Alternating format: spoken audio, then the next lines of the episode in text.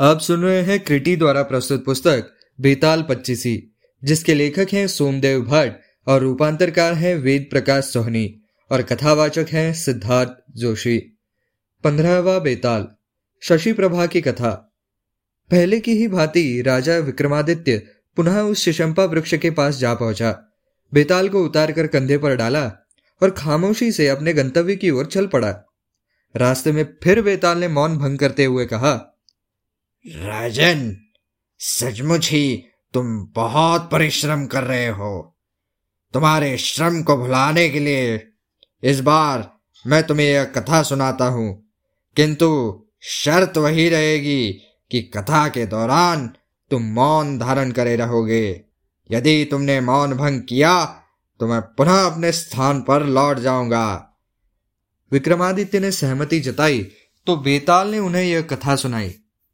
नेपाल में शिवपुर नाम का एक नगर था। वहाँ यशकेतु नाम का एक राजा राज करता था। वह राजा अपने नाम के अनुसार ही यशस्वी था। प्रज्ञासागर नाम के अपने मंत्री को राज्य कारभार सौंप कर वह चंद्रप्रभा नाम की अपनी रानी के साथ सुख भोग करता था। समय पाकर अपनी रानी से उसे शशि प्रभा नाम की एक कन्या उत्पन्न हुई। जब वह कन्या युवती हुई तब एक बार बसंत ऋतु में यात्रा उत्सव देखने के लिए राजा अपनी रानी एवं कन्या सहित यात्रा का मेल देखने के लिए गए थे।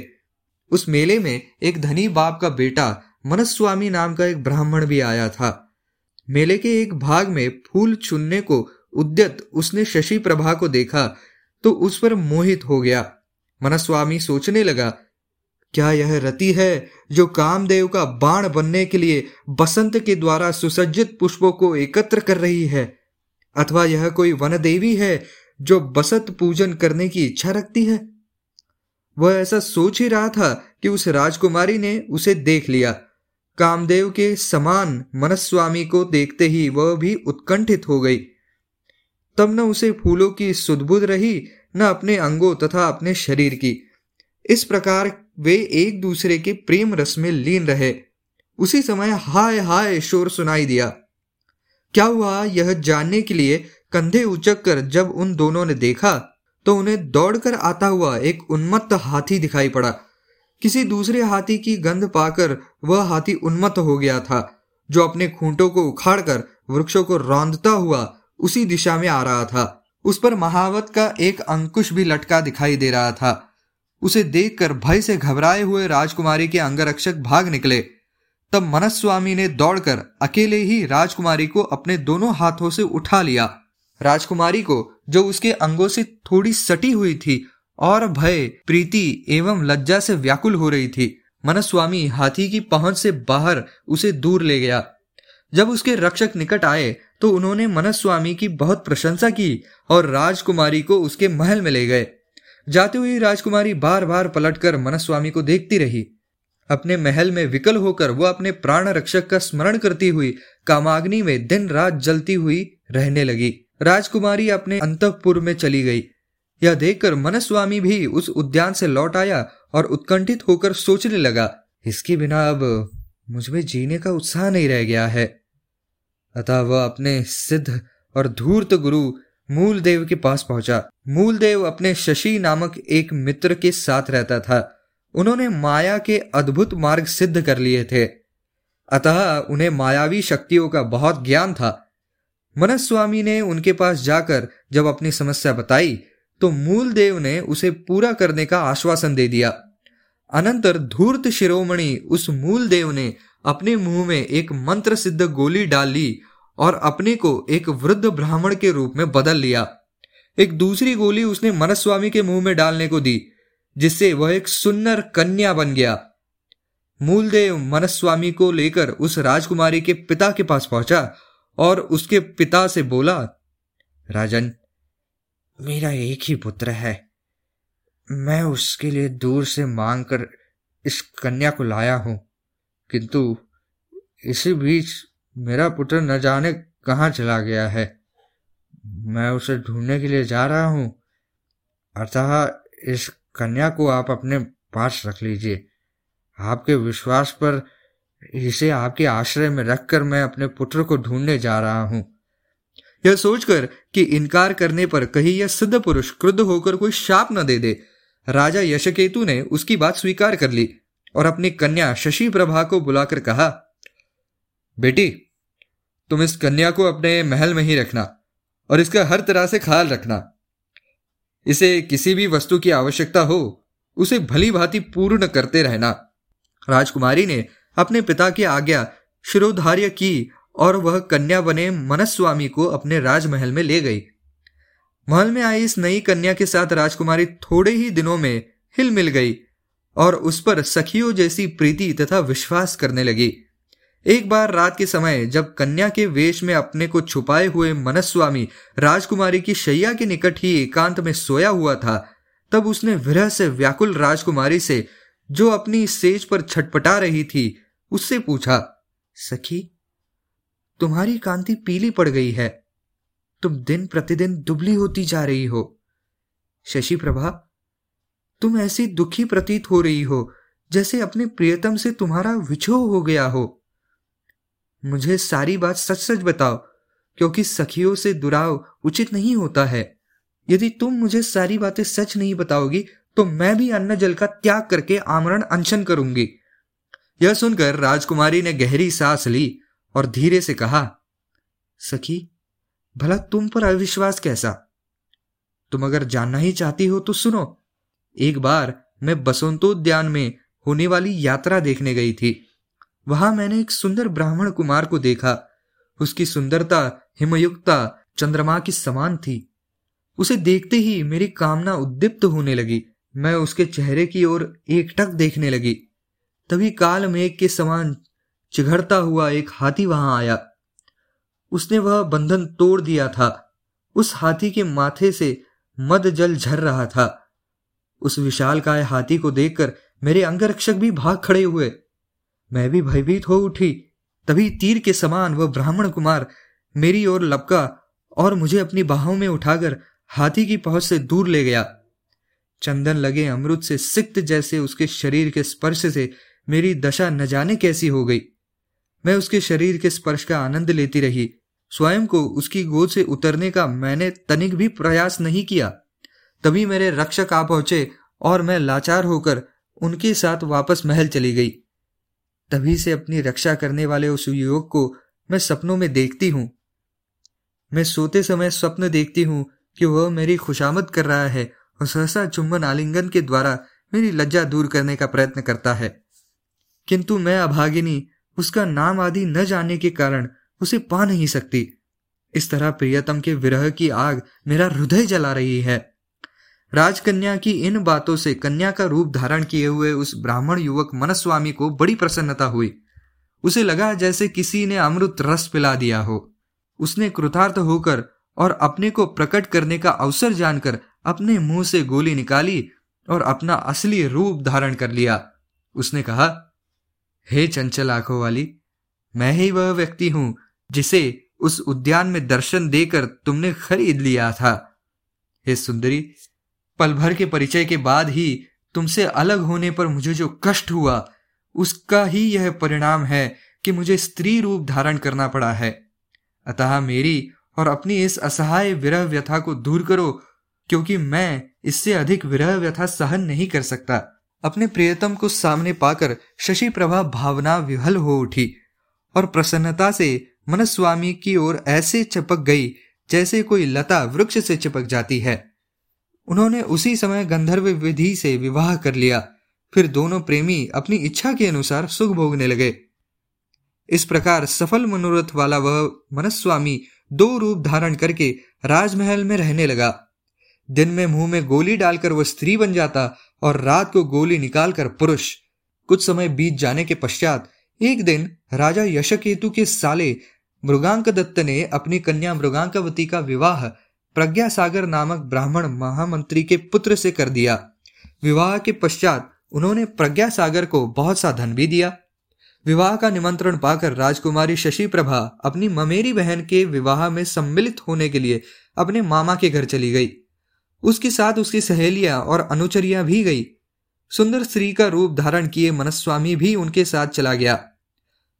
वहाँ जब मंत्री के पुत्र ने स्त्री का रूप धारण किए मनस्वामी को देखा तो वह उसकी सुंदरता पर मुग्ध हो गया और उसे प्राप्त करने की इच्छा करने लगा। उस कपट कन्या यानी कि मनस्वामी ने मंत्री के पुत्र का चित्त चुरा लिया था।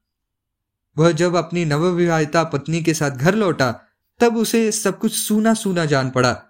मंत्री के पुत्र का मन हर पल उसी के रूप लावण्य के ध्यान में रमा रहने लगा। अंतः वह एक दिन तीव्र अनुराग के सर्प से डसा, जैसे पागल सा हो उठा। मंत्री पुत्र के बंधु भाव यह सोचकर घबरा उठे कि यह क्या हुआ? हँसी खुशी का उत्सव रोक दिया गया। यह वृत्तांत सुनकर उसका पिता प्रज्ञा सागर भी वहाँ पहुँचा। पिता ने जब उसे दिलासा दी तो उसे कुछ होश आया। उसने उन्माद में प्रलय करते हुए अपनी मनोकामना को अपने पिता को कह सुनाई। उसके पिता ने जब यह देखा कि स्थिति उसके हाथ से बाहर हो गई है तो वह बहुत व्याकुल हुआ। सारा वृत्तांत जानकर राजा भी वहाँ पहुँचे। राजा ने जाकर देखा कि मनस्वामी से गहरी वासना के कारण वह सातवीं मदनावस्था में पहुँच चुका है। तब शीघ्र ही उन्होंने अपने प्रजाजनों से कहा, ब्राह्मण जिस कन्या को मेरे यहाँ रखकर गया है, उसे मैं इसको कैसे दे दूँ? लेकिन यह भी सत्य है कि उसके बिना यह अंतिम दशा में पहुँच जाएगा। इसके मरने पर मेरा मंत्री भी जीवित नहीं रहेगा, जो इसका पिता है। अब आप लोग ही बतलाइए कि क्या करना चाहिए। मदनावस्था की दस दशाएँ बताई गई हैं, जो इस प्रकार है। अभिलाषा, चिंता, स्मृति, गुणानुवाद, उद्वेग, प्रलाप, उन्माद, व्याधि, जड़ता और स्मरण। राजा की यह बातें सुनकर सभी प्रजाजनों ने कहा, राजा का धर्म तो यही कहा गया है कि वह प्रजा के धर्म की रक्षा करे। धर्म रक्षा का मूल है। परमार्श, और यह परमार्श मंत्रियों से ही मिलता है। इस प्रकार मंत्री की मृत्यु से उसे मूल का नाश हो जाता है, अतः धर्म की हानि नहीं होने देनी चाहिए। पुत्र सहित इसे मंत्री का वध करने का पाप लगेगा। अतः इसकी रक्षा अवश्य करनी चाहिए, और आसन्न धर्म हानि को रोकना चाहिए। ब्राह्मण जो कन्या आपकी यहाँ छोड़ गया है उससे मंत्री पुत्र का विवाह कर देना चाहिए। ब्राह्मण जब लौट कर आएगा और क्रोध करेगा, तब उसका प्रबंध किया जाएगा। प्रजाजनों का यह कहना राजा ने मान लिया। वह उस बनी हुई कन्या को मंत्री पुत्र के हाथों सौंपने के लिए शुभ मुहूर्त निश्चित करके राजकुमारी के घर से उसे ले गया। तब कन्या रूप वाले मनस्वामी ने राजा से कहा, महाराज, मैं दूसरे के द्वारा किसी अन्य पुरुष के लिए लाई गई हूँ। हे राजन यदि फिर भी आप मुझे किसी और को देना चाहते हैं तो वैसा ही करें। इससे जो धर्म या अधर्म होगा, वह आपका होगा। मैं विवाह तो करूँगी, लेकिन तब तक अपने पति की सेज पर नहीं जाऊँगी, जब तक कि ब्राह्मण छह माह का तीर्थ भ्रमण करके नहीं लौटेंगे। यदि ऐसा नहीं हुआ तो मैं दांतों से अपनी जीव काट कर अपना प्राणांत कर दूँगी। कन्या का रूप धारण करने वाले मनस्वामी ने जब यह कहा तो राजा ने जाकर मंत्री पुत्र को समझाया। उसने भी निश्चिंत होकर यह बात मान ली और शीघ्र ही उससे विवाह कर लिया। अनंतर एक ही सुरक्षित घर में अपनी पहली पत्नी मृगांकवती और उस बनावटी पत्नी को रखकर स्त्री को प्रसन्न करने की इच्छा से वह मूर्ख तीर्थ यात्रा के लिए बाहर चला गया। तत्पश्चात स्त्री रूप धारण किए मनस्वामी मृगांकवती के साथ एक ही महल में रहने लगा। मनस्वामी को इस प्रकार वहाँ रहते हुए कुछ समय बीत गया। एक बार रात में जब वह मृगांकवती के शयन कक्ष में लेटा हुआ था और परिचारिकाएँ बाहर सो रही थी, तभी उसे मृगांकवती ने एकांत में कहा, सखी, मुझे नींद नहीं आ रही है। कोई कथा सुना दो। यह सुनकर मनस्वामी ने उसे वह कथा सुनाई, जिसमें प्राचीन काल में सूर्यवंश के एल नामक राजश्री को गौरी के शाप से संसार को मोहित करने वाला स्त्री रूप प्राप्त हुआ था। नंदन वन में उसे देखकर बुध मोहित हो गए थे और एक दूसरे की प्रीति में हुए उनके संभोग से पुरुषवा का जन्म हुआ था। यह कथा सुनाकर उस धूर्त ने पुनः कहा इस तरह देवताओं के आदेश या मंत्र और औषधियों के प्रभाव से कभी कभी पुरुष स्त्री बन जाते हैं और कभी स्त्री भी पुरुष बन जाती है। इस प्रकार कभी कभी बड़ों में भी कामच संयोग हुआ करते हैं। मृगांकवती को विवाह के बाद ही उसका पति छोड़ गया था। मनस्वामी के साथ रहने के कारण उसे उस पर भरोसा भी हो गया था। मनस्वामी की बात सुनकर उसने कहा, सखी, तुम्हारी यह कथा सुनते ही मेरा शरीर कांपने लगा है। हृदय बैठा सा जा रहा है। बताओ तो भला यह कैसी बात है? यह सुनकर स्त्री बना मनस्वामी उससे बोला, सखी, तुम में काम की जागृति के यह अपूर्व लक्षण है। मैं तो उसका अनुभव कर चुकी हूँ, पर तुमसे मैंने नहीं कहा। उसके ऐसा कहने पर मृगांकवती धीरे से बोली, सखी, तुम मेरे प्राणों के समान मुझे प्रिय हो। तुम समय को भी पहचानती हो। अतः मैं तुमसे क्या छिपाऊं? किसी प्रकार से यहाँ किसी पुरुष का प्रवेश हो पाता तो अच्छा था। मृगांकवती के ऐसा कहने पर धूर्त मनस्वामी उसका आशय समझ गया और बोला, यदि तुम्हारी ऐसी इच्छा है तो तुम चिंता मत करो सखी। भगवान विष्णु की कृपा से मुझे एक ऐसा वरदान प्राप्त है कि मैं अपनी इच्छा के अनुसार जब चाहूँ स्त्री बन जाऊँ और जब चाहूँ पुरुष बन जाऊँ अगर तुम चाहती हो तो मैं तुम्हारे लिए पुरुष बन जाती हूँ। ऐसा कहकर मनस्वामी ने अपने मुख से गोली निकाली और उसने यौवन से उद्दीप्त अपना सुंदर पुरुष रूप उसे दिखलाया। इस तरह जब वे एक दूसरे का विश्वास प्राप्त कर चुके और उनकी सारी यंत्रणाएँ जाती रही तो समय के अनुसार वे सुख भोग करने लगे। अनंतर मंत्री पुत्र की उस भार्या के साथ वह ब्राह्मण दिन को स्त्री और रात को पुरुष बनकर भोग विलास में लिप्त होने लगा।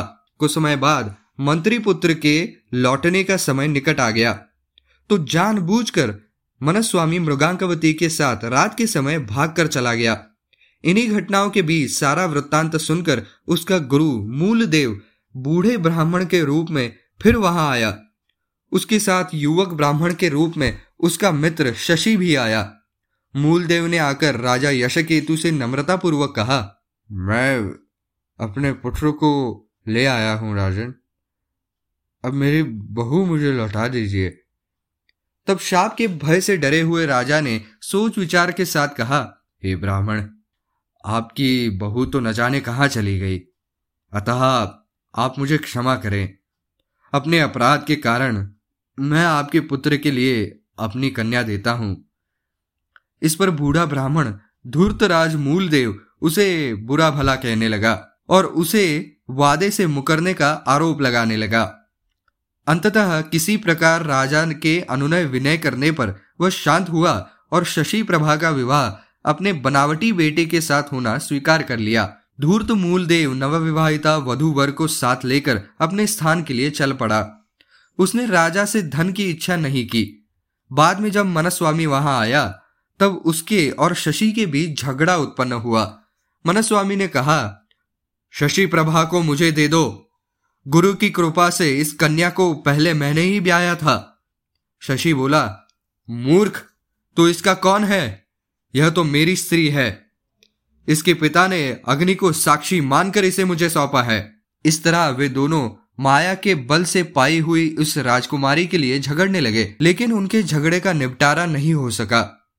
इतनी कथा सुनाकर बेताल ने विक्रम से पूछा, हे राजन, अब तुम ही मेरा संशय दूर करो कि वह राजकुमारी वस्तुतः किसकी स्त्री हुई। यदि तुम जानते हुए भी मेरा संशय दूर नहीं करोगे तो तुम्हें पहले वाला ही शाप लगेगा। अपने कंधे पर स्थित बेताल की यह बात सुनकर विक्रमादित्य ने उससे कहा, बेताल, मैं समझता हूँ कि न्यायतः वह राजकुमारी शशि की ही स्त्री मानी जाएगी, जिसे उसके पिता ने सबके सामने शशि के साथ ब्याया था। मनस्वामी ने तो चोरी से गंधर्व विवाह द्वारा उसे पाया था। पराय धन पर चोर का न्याय संगत अधिकार कभी नहीं होता है। राजा की ये न्याय संगत बातें सुनकर बेताल संतुष्ट हुआ और पहले की ही भांति उसके कंधे से अचानक उतरकर पुनः अपनी जगह चला गया। राजा भी उसे लेने के लिए पुनः वापस लौट पड़ा।